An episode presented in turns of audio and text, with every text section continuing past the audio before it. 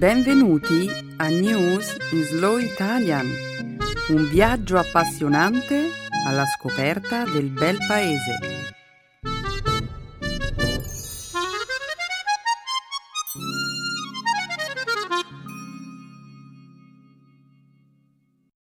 Oggi è giovedì 21 febbraio 2013. Siamo lieti di dare il benvenuto al nostro pubblico per un nuovo episodio del nostro programma settimanale News in Slow Italian. Oggi con me in studio c'è il mio amico Alberto. Come sempre, nella prima parte del programma, Beatrice ed io parleremo di attualità. In seguito parleremo di lingua e cultura italiana. Proprio così? Dunque, Beatrice, quali notizie hai scelto per il programma di oggi? Oggi parleremo dell'esplosione di un meteorite sulla Russia e del passaggio di un grande asteroide vicino al nostro pianeta, del rapporto redatto da una società di sicurezza informatica statunitense in cui si rivelano imponenti attacchi informatici ai danni di imprese americane condotti da un'unità militare segreta cinese, dell'indagine per omicidio che coinvolge un noto corridore sudafricano che ha subito l'amputazione di entrambe le gambe, Oscar Pistorius, e, infine, della decisione di escludere la lotta greco-romana dalle Olimpiadi del 2020. La lotta è esclusa dalle Olimpiadi. La lotta antica. La lotta che fu sempre uno degli eventi protagonisti negli antichi giochi olimpici in Grecia. Sì, è stata una decisione a sorpresa per molti. Parleremo ancora di questo tema nel corso del nostro programma, ma ora continuiamo con la presentazione del programma di oggi. D'accordo. Il segmento grammaticale della seconda parte della trasmissione sarà dedicato ai verbi riflessivi nel presente indicativo. Troverete numerosi esempi di questo argomento grammaticale nel nostro dialogo. E concludiamo il programma di oggi con il segmento dedicato alle espressioni idiomatiche. Il dialogo di oggi illustrerà il significato di un nuovo modo di dire italiano. Chi non risica non rosica. Ottimo, Beatrice. Io sono pronto. Dunque, non c'è ragione di aspettare. Diamo inizio allo spettacolo.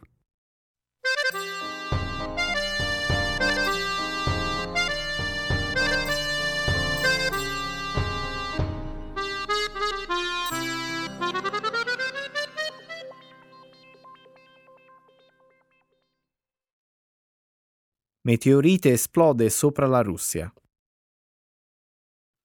Lo scorso venerdì mattina un meteorite è esploso sopra la città di Chelyabinsk, in Russia. Gli scienziati hanno detto che il meteorite era una roccia spaziale di circa 15 metri in diametro. Esso è esploso circa 20 chilometri sopra la superficie terrestre.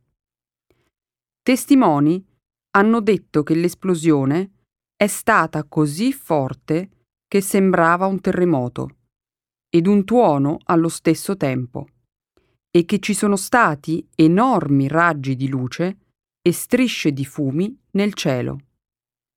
L'esplosione ha inviato una potente onda d'urto che ha rotto delle finestre e ha fatto crollare alcune case.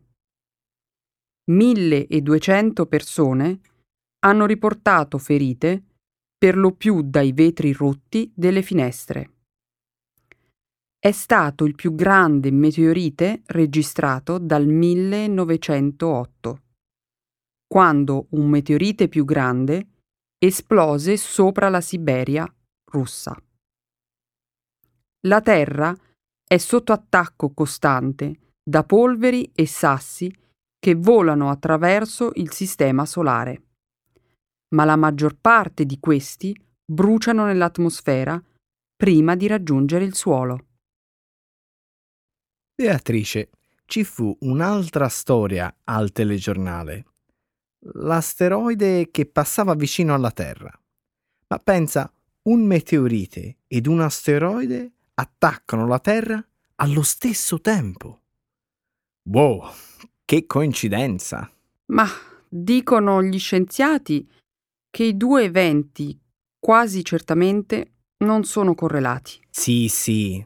E comunque gli scienziati sapevano dell'asteroide. Lo scoprirono nel 2012. Ah sì? E chi l'ha scoperto? La NASA? No, un dentista. Come un dentista? Mi prendi in giro? Per niente. L'asteroide è stato scoperto da un dentista spagnolo diventato astronomo dilettante. Da allora l'asteroide è stato attentamente osservato dagli astronomi. Mm, capisco. È stato previsto che questo asteroide sarebbe venuto vicino alla Terra tra il 15 e il 16 febbraio. Ed era giusto in tempo. Quanto era vicino? È passato solo a 27.500 km sopra le nostre teste. 27.500 km. Mm, non, non sembra troppo vicino. Questa distanza è minore di quella tra la Terra e molti satelliti artificiali. Direi che era molto vicino. E in effetti era piuttosto grande. Quanto era grande? Quest'asteroide si pensa che sia circa 45 metri di diametro. Una stima della sua massa è circa 130.000 tonnellate. Oddio, ora sto pensando a uno di quei film apocalittici in cui la Terra è quasi distrutta e poche persone stanno cercando di sopravvivere. Non preoccuparti, Beatrice. Non c'era alcun pericolo di collisione con la Terra, questa volta. Gli scienziati sapevano che l'asteroide non stava per colpire la Terra. E se avessero saputo che avrebbe colpito la Terra? Mm, probabilmente non sarebbe stato uh, possibile fermare il suo percorso. Oh, andiamo, Beatrice, non ti preoccupare. Gli scienziati hanno studiato per trovare il modo migliore per rilevare asteroidi e proteggere le persone da loro. Ci sono dei mezzi per farlo? No, non per ora.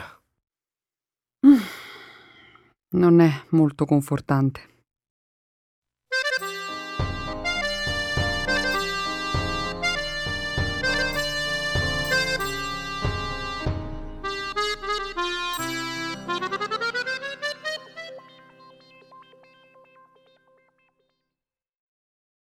Società Americana di Sicurezza Informatica attribuisce la responsabilità della pirateria informatica a un'unità dell'esercito cinese. Martedì scorso la società di sicurezza informatica americana Mandiant ha pubblicato un dettagliato rapporto che ha stabilito una relazione tra un'unità militare segreta cinese, con sede a Shanghai, e anni di attacchi informatici contro aziende statunitensi. La Mendiant ha concluso che le violazioni possono essere collegate all'unità 61398 dell'Esercito di Liberazione Popolare. Il governo cinese nega di essere coinvolto negli attacchi informatici contro più di 140 società negando ogni coinvolgimento negli attacchi informatici scoperti dalla Mendiant, il ministro degli esteri cinese ha detto che anche la Cina è stata vittima di atti di pirateria informatica, alcuni dei quali provenienti dagli Stati Uniti. Gli esperti di sicurezza informatica negano che le autorità degli Stati Uniti conducano simili attacchi o sottraggano dati alle imprese cinesi, ma ammettono che i servizi segreti svolgono regolarmente operazioni di spionaggio nei confronti degli altri paesi. È come leggere un libro di fantascienza. È allarmante. Sì, Beatrice, è allarmante. Al di là dello spionaggio aziendale, gli hackers possono infiltrarsi all'interno di infrastrutture americane di cruciale importanza, tra cui le reti elettriche e le linee del gas. Lo stesso presidente Barack Obama, nel suo recente discorso sullo Stato dell'Unione, ha sottolineato che la natura del cyberterrorismo sta mutando. E come si fa? Beh, ottenere l'accesso a un sistema è il fattore chiave. Una volta all'interno del perimetro digitale, specialmente se l'intrusione non è identificata, c'è la possibilità di causare un danno fisico tangibile alle infrastrutture controllate da tali computer.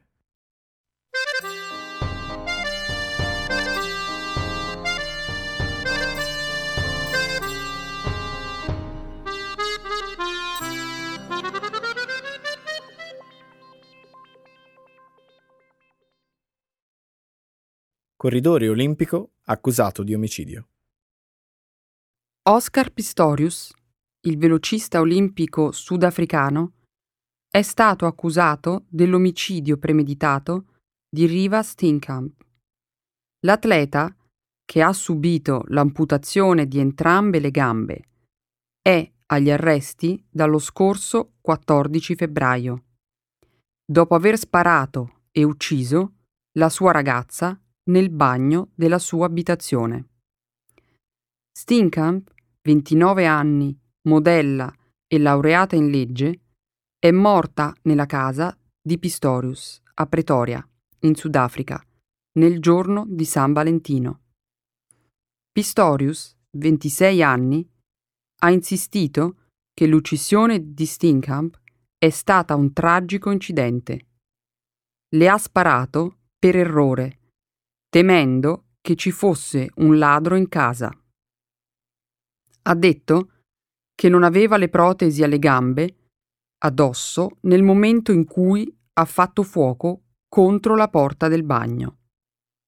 L'accusa ha sostenuto che la sparatoria costituisce omicidio premeditato. Afferma che Pistorius avrebbe indossato le protesi alle gambe avrebbe preso una pistola e che avrebbe poi camminato per più di sei metri fino al bagno. La traiettoria dei proiettili ha mostrato che la pistola ha sparato rivolta verso il basso e da un'altezza di un metro e mezzo. La natura del sistema giudiziario sudafricano implica che un unico giudice eventualmente affiancato da uno o più esperti tecnici, deciderà il caso Pistorius. I processi con giuria sono stati aboliti in Sudafrica nel 1969. 1969. La condanna per omicidio premeditato prevede come pena obbligatoria il carcere a vita. Questa storia ha scioccato il Sudafrica. Sia Pistorius che Steenkamp sono molto noti in Sudafrica. Beh, direi che Oscar Pistorius è famoso oltre i confini del Sudafrica. La sua storia è davvero fonte di ispirazione. La parte inferiore delle gambe gli fu amputata quando era bambino. Pistorius è diventato un atleta di livello mondiale indossando lame protesiche in fibra di carbonio. Certo, è diventato una celebrità dopo i Giochi olimpici di Londra. È stato soprannominato Blade Runner a causa delle sue gambe. è diventato il primo velocista amputato bilaterale a competere alle Olimpiadi e ha vinto due medaglie d'oro alle Paralimpiadi alcune settimane più tardi. E questo ha indiscutibilmente fatto di lui un eroe nazionale in Sudafrica. Ed è proprio per questo motivo che questa storia è così scioccante e al momento sembra che sia colpevole agli occhi della maggioranza. A prescindere da quali siano le tue opinioni su Pistorius, Beatrice, lui è innocente fino a prova contraria.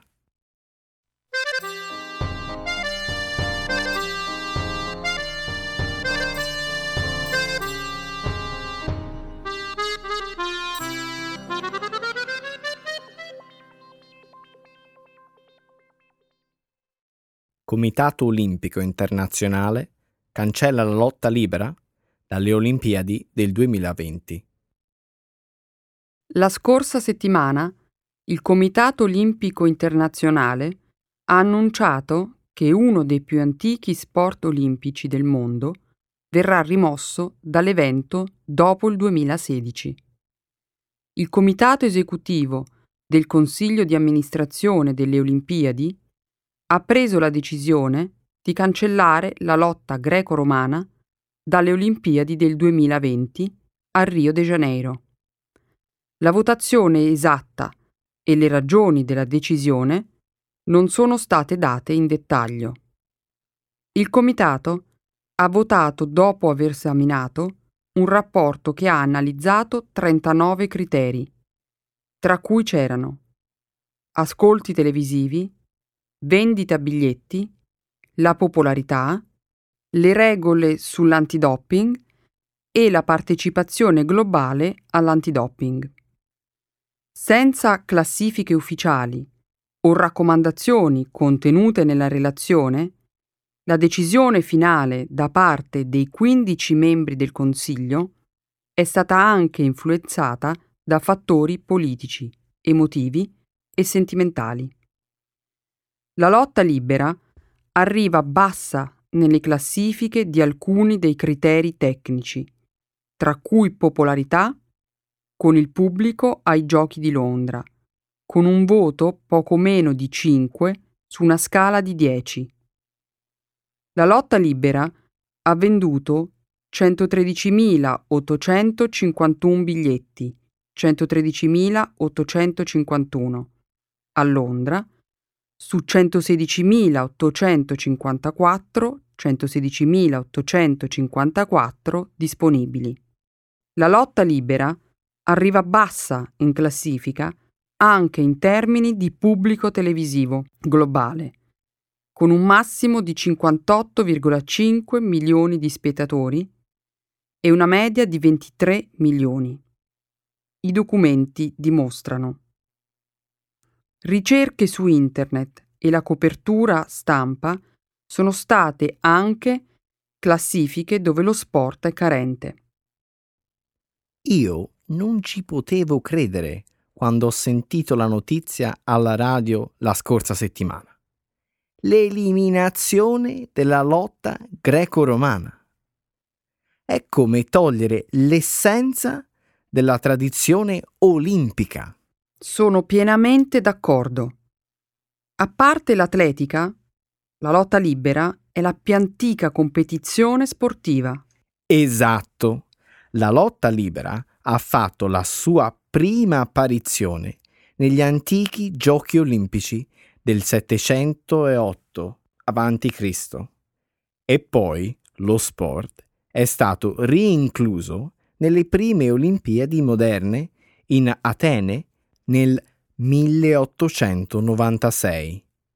1896. Io non sono una fan di questo sport, Alberto, ma sento che questo sport antico deve rimanere parte delle Olimpiadi. C'è la possibilità che il Comitato Olimpico potrebbe invertire la sua decisione a maggio, quando considera un ventiseiesimo sport da aggiungere ai giochi del 2020. La decisione finale sarà presa a settembre. Credi davvero che ci sia una possibilità che la lotta libera tornerà alle Olimpiadi? Mm, purtroppo non è molto probabile.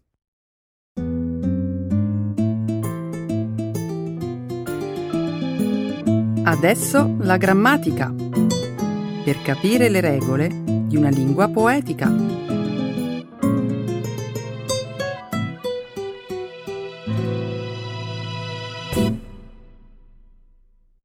Reflexive verbs in the present indicative. Cosa c'è che non va? Mi sembri stanco. Vedi bene, sono appena tornato da una piccola vacanza in Puglia. Puoi capire che fare il turista può essere un lavoro a volte molto impegnativo. Eh, posso immaginare. Vedo che sei riuscito anche ad abbronzarti un po'.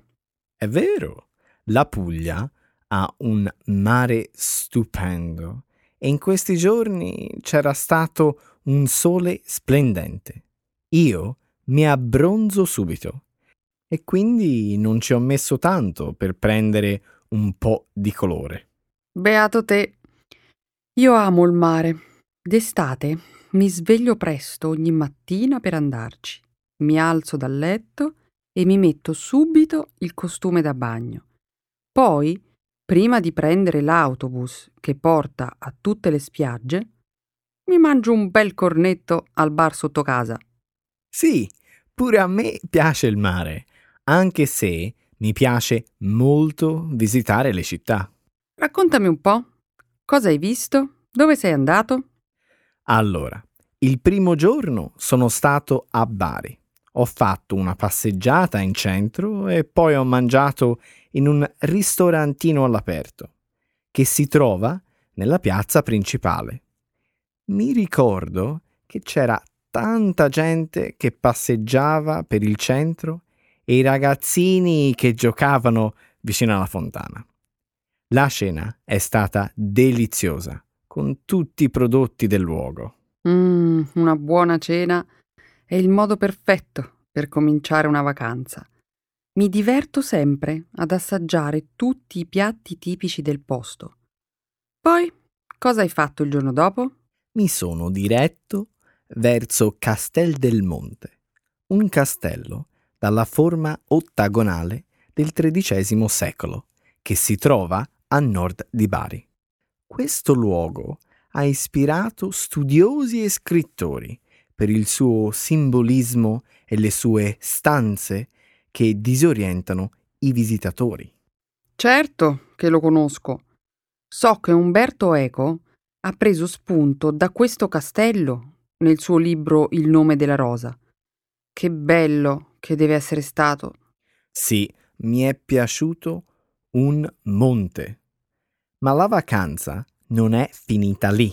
Siccome non ero lontano, ho fatto un salto in Basilicata e ho visitato la città di Matera. Bellissima Matera.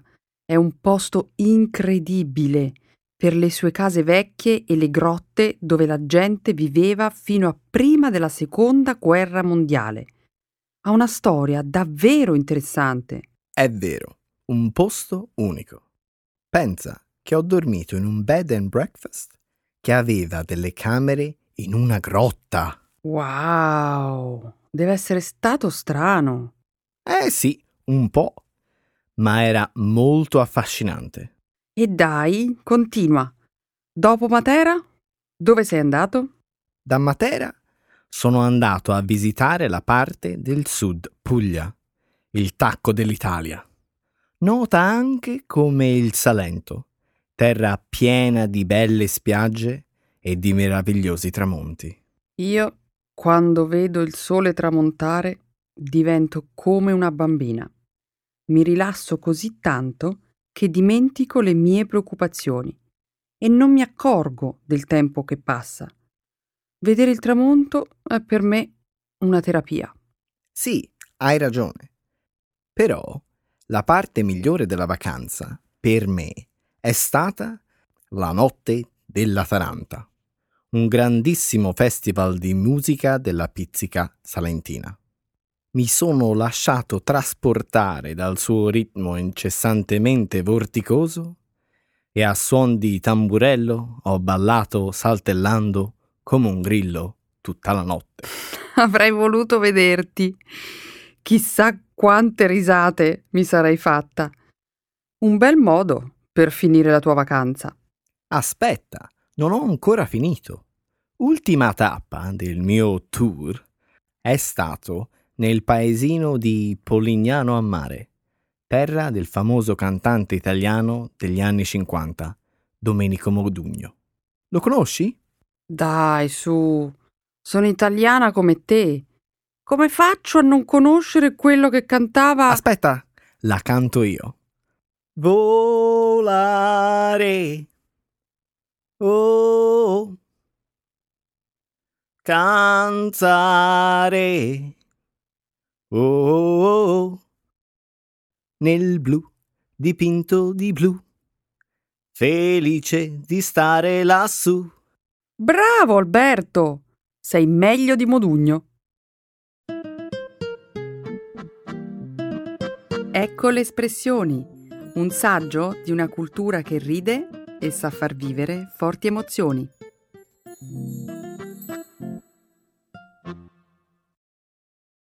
Chi non risica non rosica. Nothing ventured, nothing gained. Hai sentito che ieri uno sconosciuto ha vinto 200 milioni di euro al Superenalotto? Davvero? Beato lui. Oppure, magari, beata lei. Chiunque esso sia, vorrei essere al suo posto. Chissà in quale città d'Italia è stato vinto. Ma non te ne ha parlato tua mamma? Oggi non mi sono sentita con mia mamma. Perché? Ne parlano tutti. Si dice che il biglietto vincitore è stato venduto nella tabaccheria che si trova vicino casa tua. Cosa? Non è possibile. Non ci credo. Credici. Magari il fortunato è il tuo vicino di casa. Può darsi, ma non è semplice scoprire chi sono i vincitori. Conosco bene quella tabaccheria. Non sai quanta gente ci gioca ogni giorno. Sarebbe una missione impossibile. Hai ragione. Non è facile trovare i vincitori. Poi, in Italia, chi vince rimane sempre anonimo.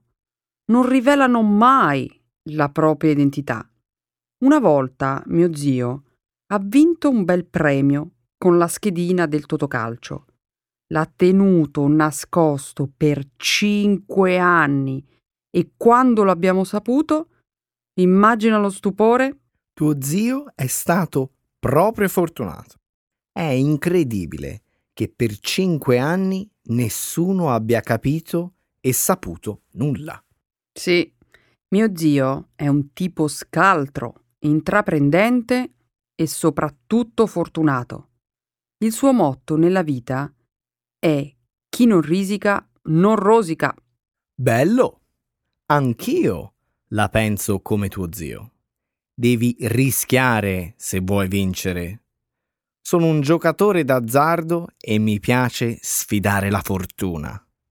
Lo sai che sono un giocatore accanito di bingo? Certo che mi ricordo di questa tua passione. Giochi spesso? Sì, abbastanza. A me mm, non piace giocare, non mi interessa. E poi le probabilità di vincere sono così scarse che non ne vale la pena. Uno che gioca ogni giorno, prima o poi si ritrova al verde. È vero che chi non risica non rosica, ma per me il miglior modo per non perdere è evitare di giocare. Sei proprio una fifona. Ricorda che se non giochi, non vinci. E quando vinci è un'emozione bellissima. Sì, questo è vero, ma ripeto che con le probabilità che ci sono non ha senso giocare. Anche se ti confesso che una volta mi è venuta la tentazione di provare al Super Enalotto. E perché? Cosa è successo? Una volta ho fatto un sogno strano. Ho sognato tanti numeri che ronzavano nella mia testa come se fossero api. Poi, quando mi sono svegliata, ho subito preso carta e penna e li ho scritti in un pezzo di carta. Spero che li avrai giocati. Alberto, tu lo sai che io non ci credo a queste cose e che non mi piace giocare. Però questa volta, e soltanto questa volta, ho pensato, chi non risica non rosica. Al mattino sono andata in tabaccheria con una mia amica. Abbiamo preso una delle schede del Super Enalotto e l'abbiamo portata a casa. Io progettavo di compilarla, poi con calma e di giocarla nel pomeriggio. E dopo? Cosa è successo? Mi sono distratta a parlare con la mia amica, siamo uscite a fare compere e la sera mi sono completamente dimenticata di giocare i numeri. Ho paura di sentire il resto. Il giorno dopo, quando mi sono ricordata di non aver giocato quei numeri, per curiosità li ho controllati per vedere se erano usciti. Mi sono proprio stupita a vedere che... Non mi dire che avevi vinto. Esattamente. È incredibile che l'unica volta che ho fatto un'eccezione alla mia regola e che ho pensato di giocare, potevo anche vincere. Quindi, almeno in questo caso, il detto chi non risica non rosica si è rivelato una verità. Non ho giocato e perciò non ho vinto. Beatrice, Beatrice, è una storia incredibile. Facciamo una cosa. Da oggi in poi, se sogni qualche numero, ti prego, fammi una telefonata, che ci penso io. Mi raccomando, chi non risica, non rosica.